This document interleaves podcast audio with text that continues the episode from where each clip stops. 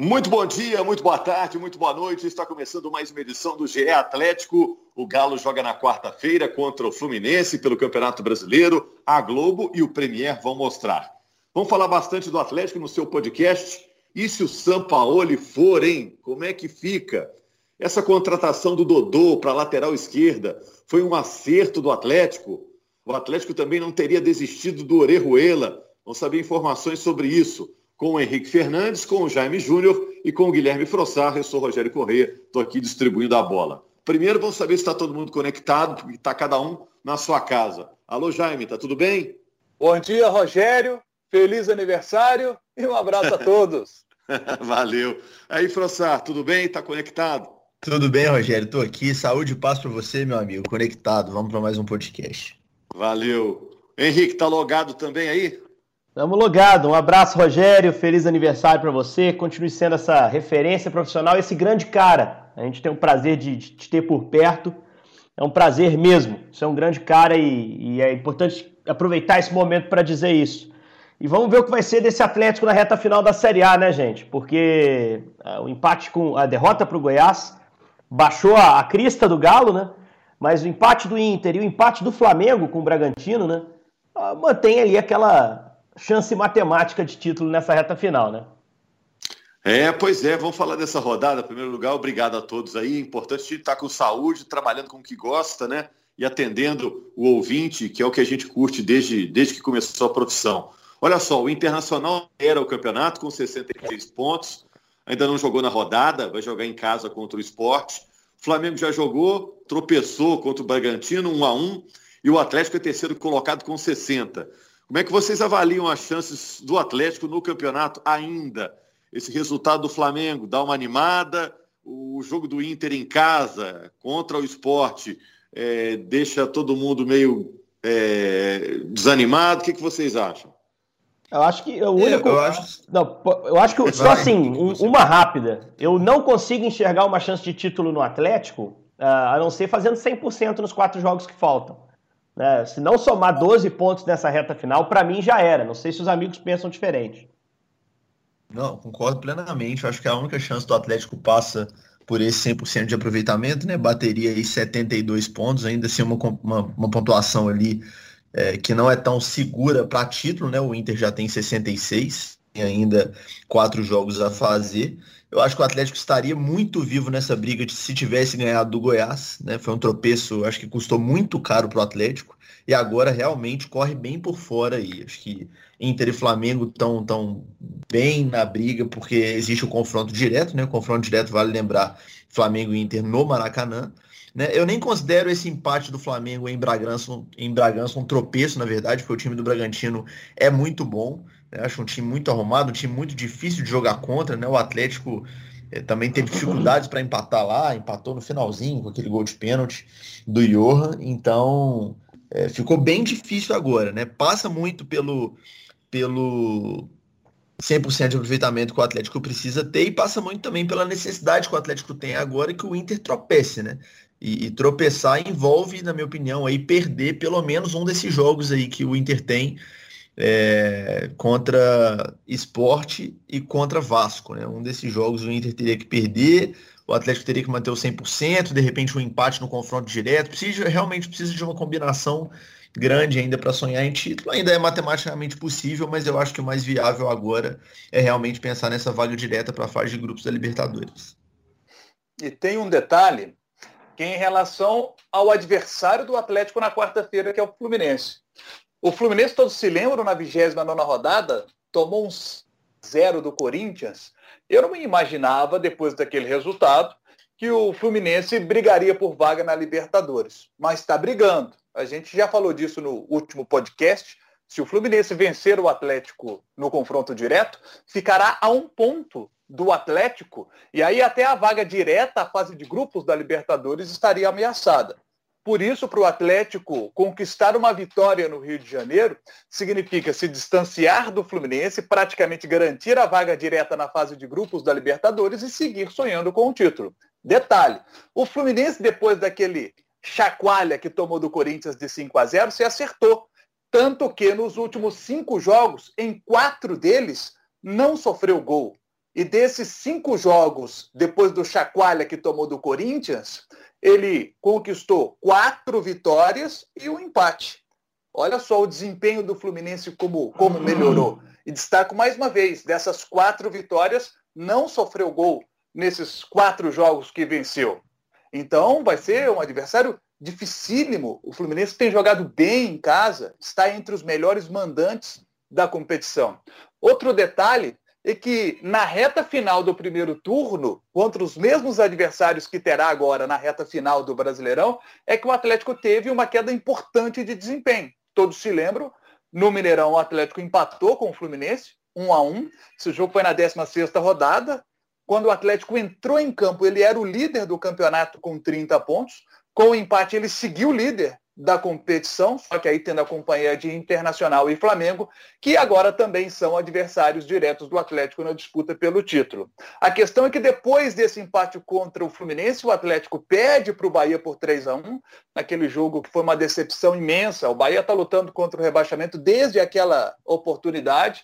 O Atlético perde para o Bahia por 3 a 1 depois teve um empate em casa 0 a 0 com o esporte, outro resultado muito lamentado, porque o Atlético finalizou bastante naquela partida, que deu muitas oportunidades, mas não conseguiu fazer um golzinho ali para poder garantir os três pontos, e depois tomou aquele 3 a 0 do Palmeiras no encerramento do turno. Então, o desempenho na reta final do primeiro turno foi muito ruim e precisa agora ser de 100% de aproveitamento para que o Atlético siga sonhando com o título. Concordo com vocês. Se não fizer o 100%, é, fica muito complicado. E é evidentemente uma vitória, ou pelo menos um empate, e aí pensando em G4, em vaga direta na fase de grupos, pelo menos um empate para não deixar o Fluminense ficar ali a um ponto do Galo. Se vencer, o Fluminense fica a um ponto do Galo. Até nessa... é, a gente estava falando que o Atlético precisava de uma campanha perfeita já há algumas semanas, né? E teve esse tropeço com o Goiás, que foi realmente uma ducha de água fria. Falar, Henrique? Não, nessa briga do G4 também, a gente tem que observar o que vai acontecer com o São Paulo nessa rodada, né? Porque o São Paulo era um time em queda livre, mas trocou de técnico agora. O Dini saiu, vai tocar com o Visólia aí a reta final do campeonato, enfim, já está negociando com outro treinador. E o São Paulo vai dar uma resposta. A gente não sabe se vai ser positiva ou negativa, porque Uh, e é o time que hoje é o quarto colocado. É um time que desafia também o Atlético, já me lembrou bem do confronto direto com o Fluminense. Eu, eu até discordo um pouco, acho que aquele jogo contra o Corinthians foi o ponto fora da curva. Se você pensar na rodada anterior, eles tinham ganhado do Flamengo, né? Então é um time organizado ao longo do campeonato. Uh, o Fluminense é um adversário duro, é o adversário mais difícil, teoricamente, nessa reta final de quatro jogos. Então nessa quarta-feira, acho que o Atlético tem um desafio duríssimo para a gente saber efetivamente se ele vai seguir brigando pelo título ou não até o fim. O restante da tabela, lógico, você vai pegar time desesperado, uh, Bahia, Esporte, são times que estão lutando contra o rebaixamento e essa luta está quente, eles têm chance real de escapar.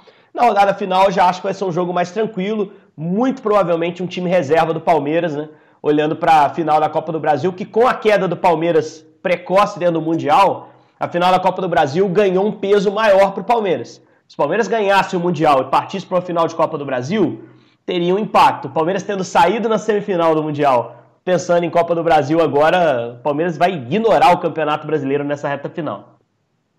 Ô, gente, na quinta-feira a gente vai gravar um novo GE Atlético e vai dar uma clareada geral nessa disputa pelo título, né?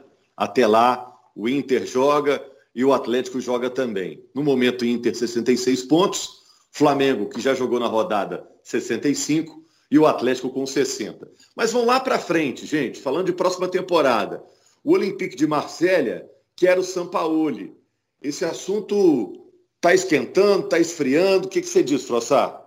Então, Rogério, esse assunto está ali congelado, vamos dizer assim, por enquanto, pelo menos internamente no Atlético, né? Porque o foco é total nessas rodadas finais de Brasileirão. O interesse existe, é, a diretoria do Atlético sabe de, desse interesse, né? É claro que que não foi informado oficialmente, até porque o próprio Rodrigo Caetano falou isso, né? Não faria o menor sentido o Olympique de Marseille procurar o Atlético, né? Com o Atlético disputando o Brasileirão, o Olympique chegar na diretoria e falar, ó, oh, eu quero o treinador de vocês. Esse contato aconteceu diretamente do clube francês com o staff do São Paulo e com o próprio São Paulo, com o próprio São Paulo, né? Não chegou nada oficialmente ao Atlético e segundo a diretoria do Atlético, nem o próprio São Paulo é, chegou a conversar sobre esse assunto com a diretoria, né? O foco nesse momento é, é na reta final de Brasileirão.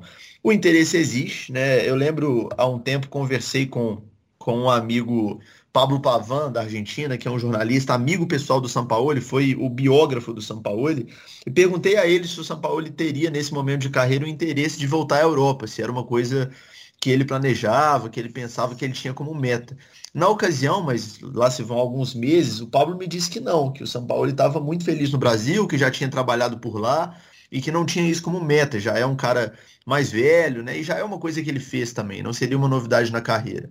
Então, assim, é, voltar ao futebol europeu, pelo que a gente tem de informação, não é uma obsessão para o Jorge Sampaoli. Por outro lado, é, é, é só a gente olhar é, o histórico do Sampaoli, né, talvez com exceção ali da Universidade do Chile, né, e o Henrique me, me corrija se eu estiver errado, ele não tem ali trabalhos longevos em clubes, né? Ele, ele tem ali é, trabalhos mais curtos, ele é um cara muito inquieto, a gente sabe disso, ele é um cara de difícil relacionamento, né? É um cara que, que indiscutivelmente para mim é um grande treinador, acho que cometeu erros na temporada do Atlético, mas muito mais acertos do que erros. Mas ele é um cara muito inquieto, né? Que, que cobra muito, que tem uma relação muitas vezes conturbada com, com diretoria.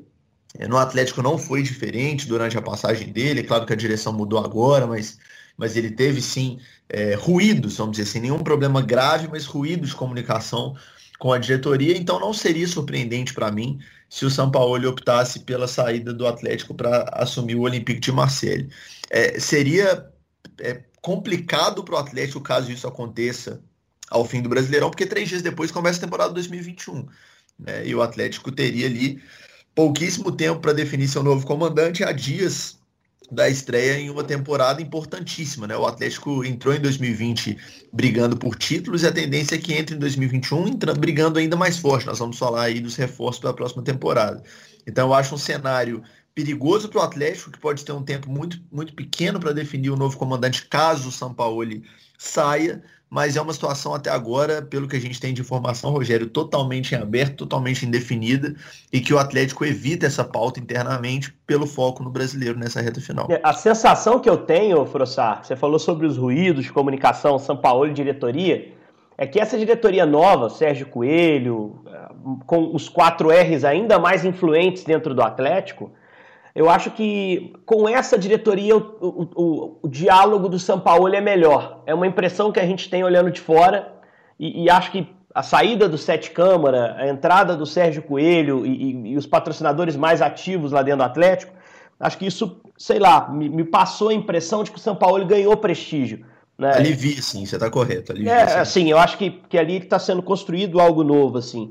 Eu acho que se ele sair vai ser lamentável, né? Não só por a gente deixar de ver o trabalho desenvolver, seria uma segunda temporada dele, uma temporada em que ele iniciaria todo o processo de uma forma mais tranquila, sem ter que lidar com pressão por eliminações que não estavam na conta dele, mas que botavam pressão no Atlético na temporada 2020, né? Tô falando de Copa do Brasil Sul-Americana, naturalmente. Com o elenco que ele já conhece e com possibilidade de melhora, né? Melhora visível, né? O Atlético acaba de trazer o Hulk, poxa, que é um cara que a gente espera que agregue tecnicamente na frente ali. Então acho que vai ser um problema em ter, que interromper esse trabalho. Mas eu via três cenários possíveis uh, e vejo para o São Paulo abandonar o Atlético, entre aspas, o abandonar, né, no meio desse, desse contrato, né, porque ele já tem contrato para mais uma temporada, ele teria que rescindi-lo.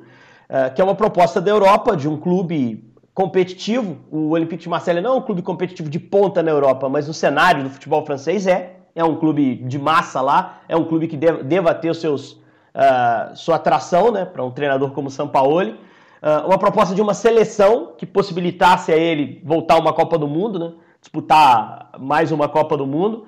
Uh, e o Flamengo, que para mim é o único clube do nosso cenário aqui que poderia seduzi-lo. Né?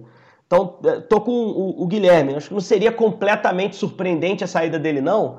Mas eu torço para que ele mantenha a palavra, cumpra o contrato, porque eu vejo nessa nova diretoria um diálogo melhor com ele e uma confiança muito grande de que ele seja o projeto de futebol do Atlético. Eu não consigo ver o Sérgio Coelho pensando no futebol do Atlético, nem Rodrigo Caetano. Eu acho que esses caras, o, presidente é o cara que dá o respaldo ao Sampaoli. E o Caetano é uma ferramenta para que o Sampaoli, sim, desenvolva com boas condições a sua ideia no, de futebol no Atlético. E acho que numa segunda temporada, né, já conhecendo melhor o, o elenco e sabendo o que ele quer, o que ele precisa, o Atlético tinha, teria tudo para deslanchar. Já considero bom o trabalho, não acho justa a pressão sobre o Sampaoli. E acho que se ele permanecer, ele tem chance de, de, de colher frutos ainda melhores em 2021. Eu acho que ele vai pensar, né, Jaime, também outros fatores, é, condição de vida, é, condição de trabalho, né? não sei se ele tem um sonho de morar na França, parece que ele vai ser papai agora também, a estabilidade do técnico no futebol brasileiro é algo que, que não é tão legal assim, né? Ele vai levar em conta esses fatores também. Agora, pensando no lado do Atlético, é, você concorda que vai ser péssimo se ele sair ou não existe técnico insubstituível? Eu acho que seria ruim pelo fato de, mais uma vez, o Atlético ver interrompido o trabalho de um treinador. Nós tivemos Cuca tendo um trabalho mais longo no Atlético, Levir chegando a ter um trabalho mais longo no Atlético também, mas é, isso ajudou muito a permanência deles, o fato de terem conquistado títulos importantes. O Cuca ganhou Libertadores da América, o Levi chega, ganha a Copa do Brasil, ganha a Recopa, é, é vice-campeão brasileiro. E depois desses dois treinadores, nós tivemos o Atlético tendo uma média de seis meses dos treinadores no comando do clube. É muito pouco. Então fica um treinador seis meses sai esse treinador, vem outro. Aí ele já pede um outro jogador com o perfil dele. Aí aquele treinador que o, o, o técnico anterior gostava, esse já não encaixa no, no, perfil dele. Aí o Atlético começa a fazer mais contratações e o trabalho não anda. O trabalho não anda. Então, é, de 2016 para cá, o trabalho não tem andado no Atlético não há sequência. É importante ter a sequência de um trabalho com o treinador. E eu, quando vi Sampaoli chegando no Atlético, vi um grande treinador chegando e falei, agora o Atlético vai conseguir ter uma sequência maior com, com o Sampaoli. Então, se realmente o Sampaoli sair, será muito ruim, será muito ruim. Porque a gente vê aí o Grêmio com uma grande sequência de trabalho do Renato Gaúcho, dando resultado. Sequência é importante, gente. Galhardo no River Plate, tendo um, um longo trabalho também, é importante e eu acredito muito nisso, em sequência de trabalho. E Mas a aí, interrupção. É, de, né? é igual aquela tese lá do biscoito, né? É fresquinho é... que vende mais, vende mais do que é fresquinho. Então ele fica muito tempo porque ganha título. É, esse é o é. ponto. É, a gente, quando cita os caras que estão há muito tempo, são os caras que estão ganhando. O Renato todo ano entrega uma Copa. Né? Ah, o brasileiro ele não disputa. Mas tá lá, a volta olímpica na Copa do Brasil, já tem Libertadores no currículo, participações fortes. Eu até entendo, eu concordo 100%. Acho que o processo é tudo. E o Atlético não faz uma temporada frustrante. Eu, às vezes, vejo uma certa pressão são duas pressões que me incomodam muito, vindo de torcedores muitas vezes. Mais de torcedores que de gente da imprensa. Sampaoli, né? E algumas vezes aí em relação ao São Paulo eu vejo gente da imprensa também criticando bastante. E Everson. Eu acho que são dois injustiçados, não tem outra palavra. Né? Ah, o Sampaoli, outro dia eu estava lendo uma, uma crônica grande aí de, de, um, de, um, prestigiado companheiro de imprensa dizendo que o Sampaoli não deixa nenhum legado se ele sair agora. Gente, só a vaga na Libertadores já é um legado. O Atlético é o terceiro colocado e vai, vai ficar até o final do campeonato brigando aí pelo título. Né? O que, que vocês esperavam? O time do Flamengo, Jorge Jesus, de novo?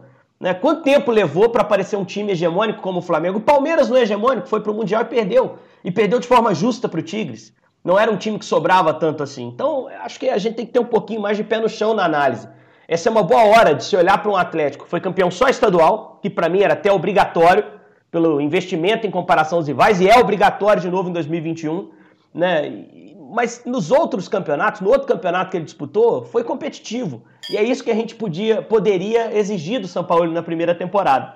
Então acho que pressão sobre ele uh, pode pesar na hora de avaliar uma proposta do Olympique de Marseille, hein, gente? Pode pesar. E, e acho que, que é muito injusto o que ele está vivendo aqui no Atlético por parte de alguns torcedores. Eu acho que muitos ainda uh, entendem o trabalho dele como positivo.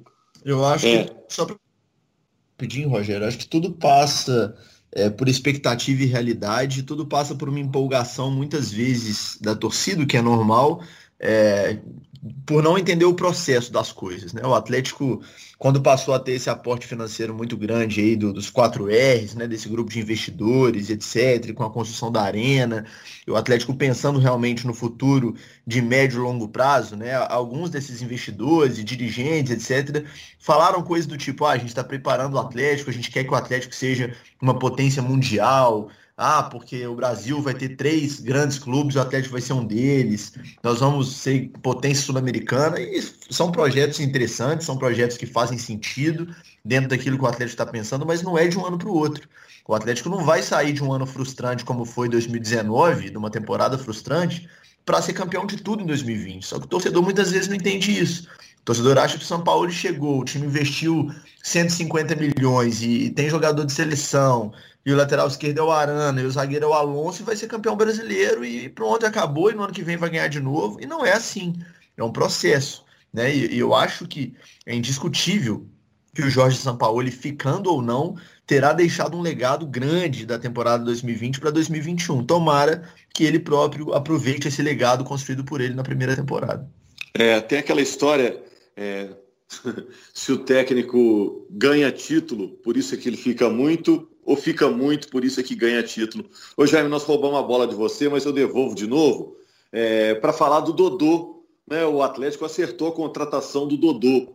Eu falo acertou a contratação e eu pergunto, acertou na contratação? Olha, a questão é a seguinte: o Atlético está trazendo o Dodô do Santos ou o Dodô do Cruzeiro? Me lembro do, do Dodô quando chegou a equipe do Santos os torcedores não conheciam ali o Dodô. Quem é o Dodô? Veio lá da Sampdoria? Quem é esse Dodô? E aí, inclusive até depois que o Atlético contratou o Dodô, eu comecei a pesquisar reportagens do Globoesporte.com, na época é, do que, de que o Dodô jogava no Santos, e dois meses depois da chegada dele ao Santos, era titular absoluto, vinha sendo elogiado pela boa chegada ao ataque, habilidade, velocidade, bom na defesa, que é importante para o Atlético, que sofre muitos gols, né? E, e ele chegou ao Santos naquela oportunidade, tinha nove meses que ele, que ele não atuava, estava sem jogar, né? veio como desconhecido e conquistou a torcida do Santos. Por isso, foi contratado pelo Cruzeiro, na época, uma contratação elogiada, todo mundo elogiou, boa contratação da equipe do Cruzeiro. E agora, depois né, da passagem que não foi boa pela equipe do Cruzeiro, fica essa certa dúvida. Se chegar aqui o Dodô, que atuou no Santos, ótima contratação, porque, inclusive, ele já chega ao Atlético já sabendo que o Sampaoli o vê com a possibilidade de jogar também na segunda linha. Na Itália, ele jogou na segunda linha, né? Ele jogou numa segunda linha mais à frente. Então podemos ter Arana e Dodô jogando juntos pelo lado esquerdo. É, o Dodô mais à frente, né? Eles podem alternar. Então é uma, são possibilidades para o trabalho aí do, do, do Sampaoli com a chegada do Dodô. Agora, me permitam aqui só completar uma coisa que o, que o Henrique citou em relação ao Everson.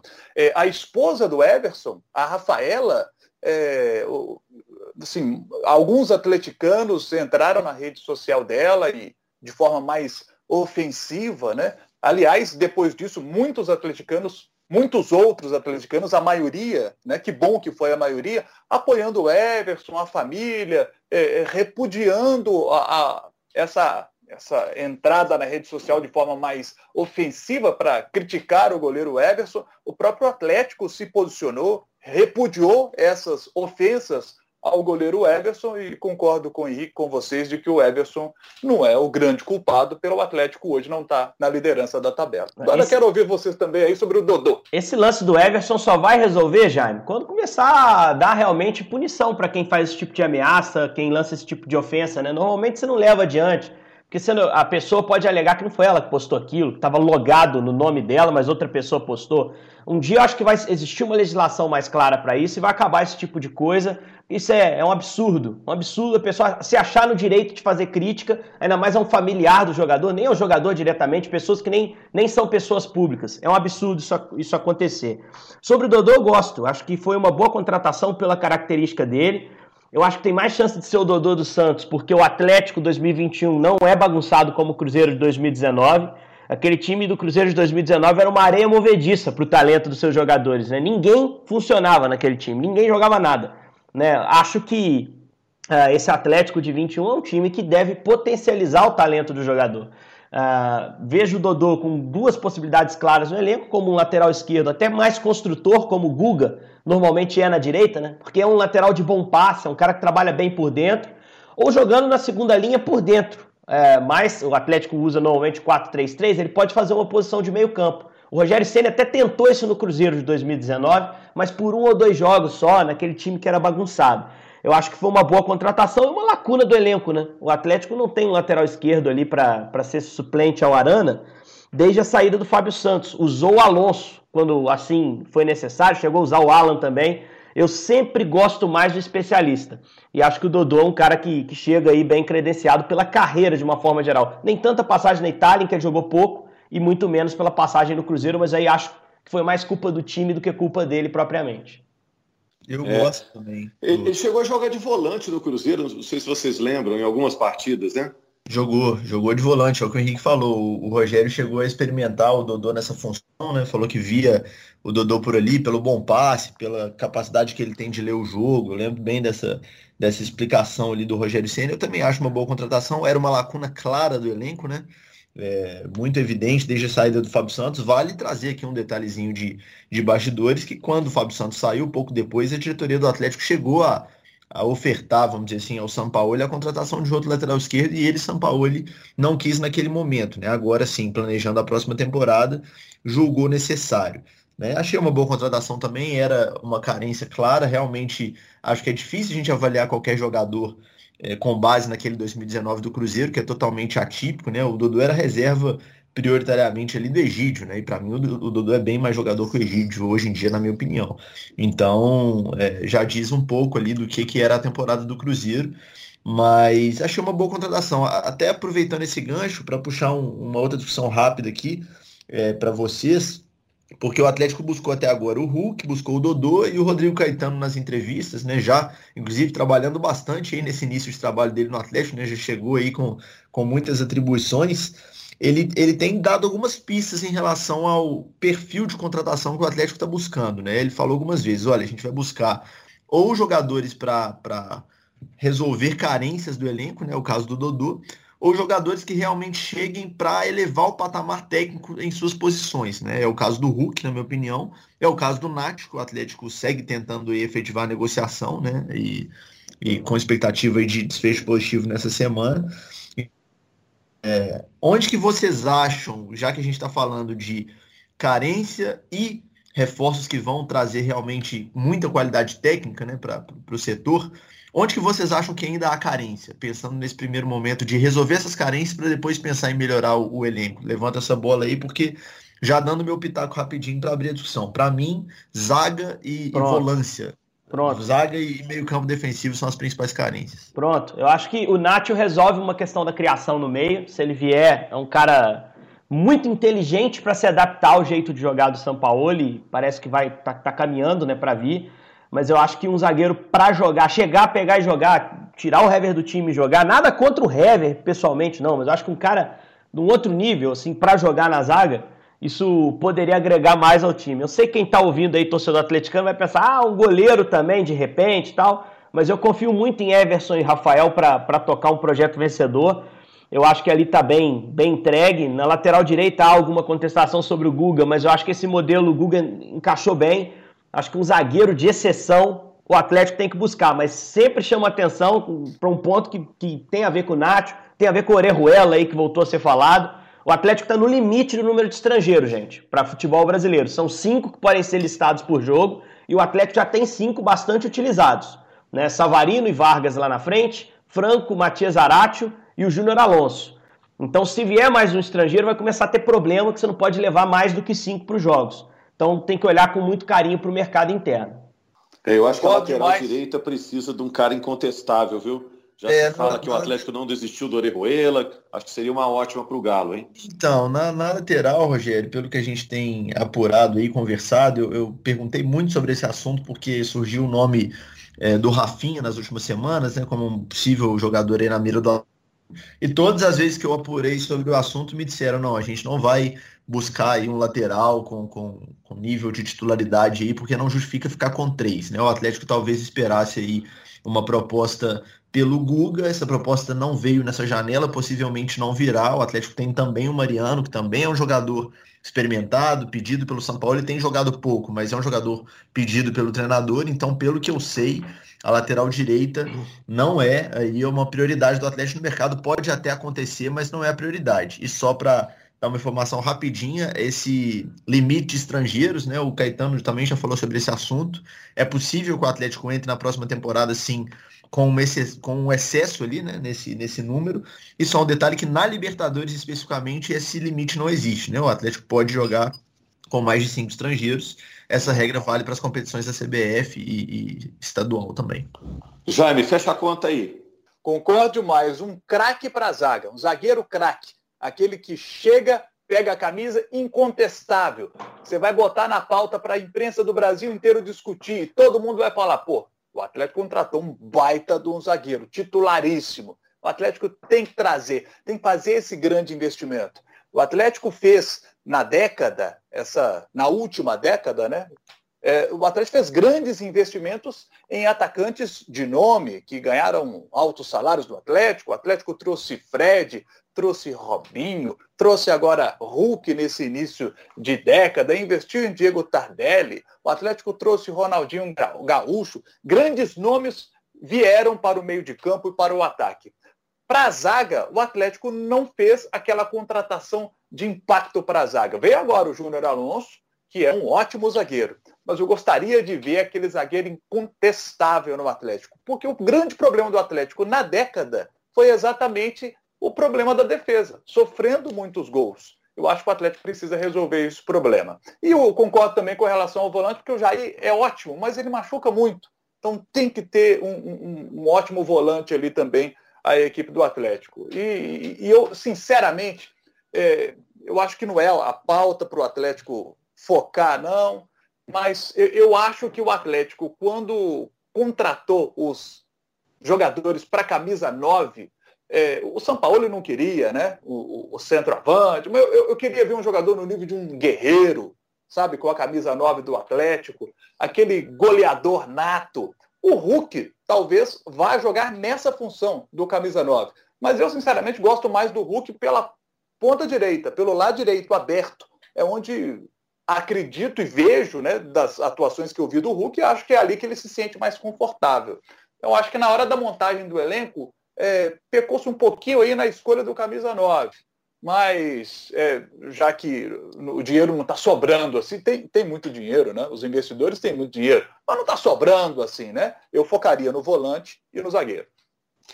Valeu, gente. Na quinta-feira estamos de volta para falar principalmente do jogo entre Fluminense e Atlético pelo campeonato. Jogo da 35ª rodada. Valeu, Henrique, Frossar, Jaime, obrigado a todos. E obrigado principalmente a você que acompanhou mais uma edição do GE Atlético. Até mais, gente.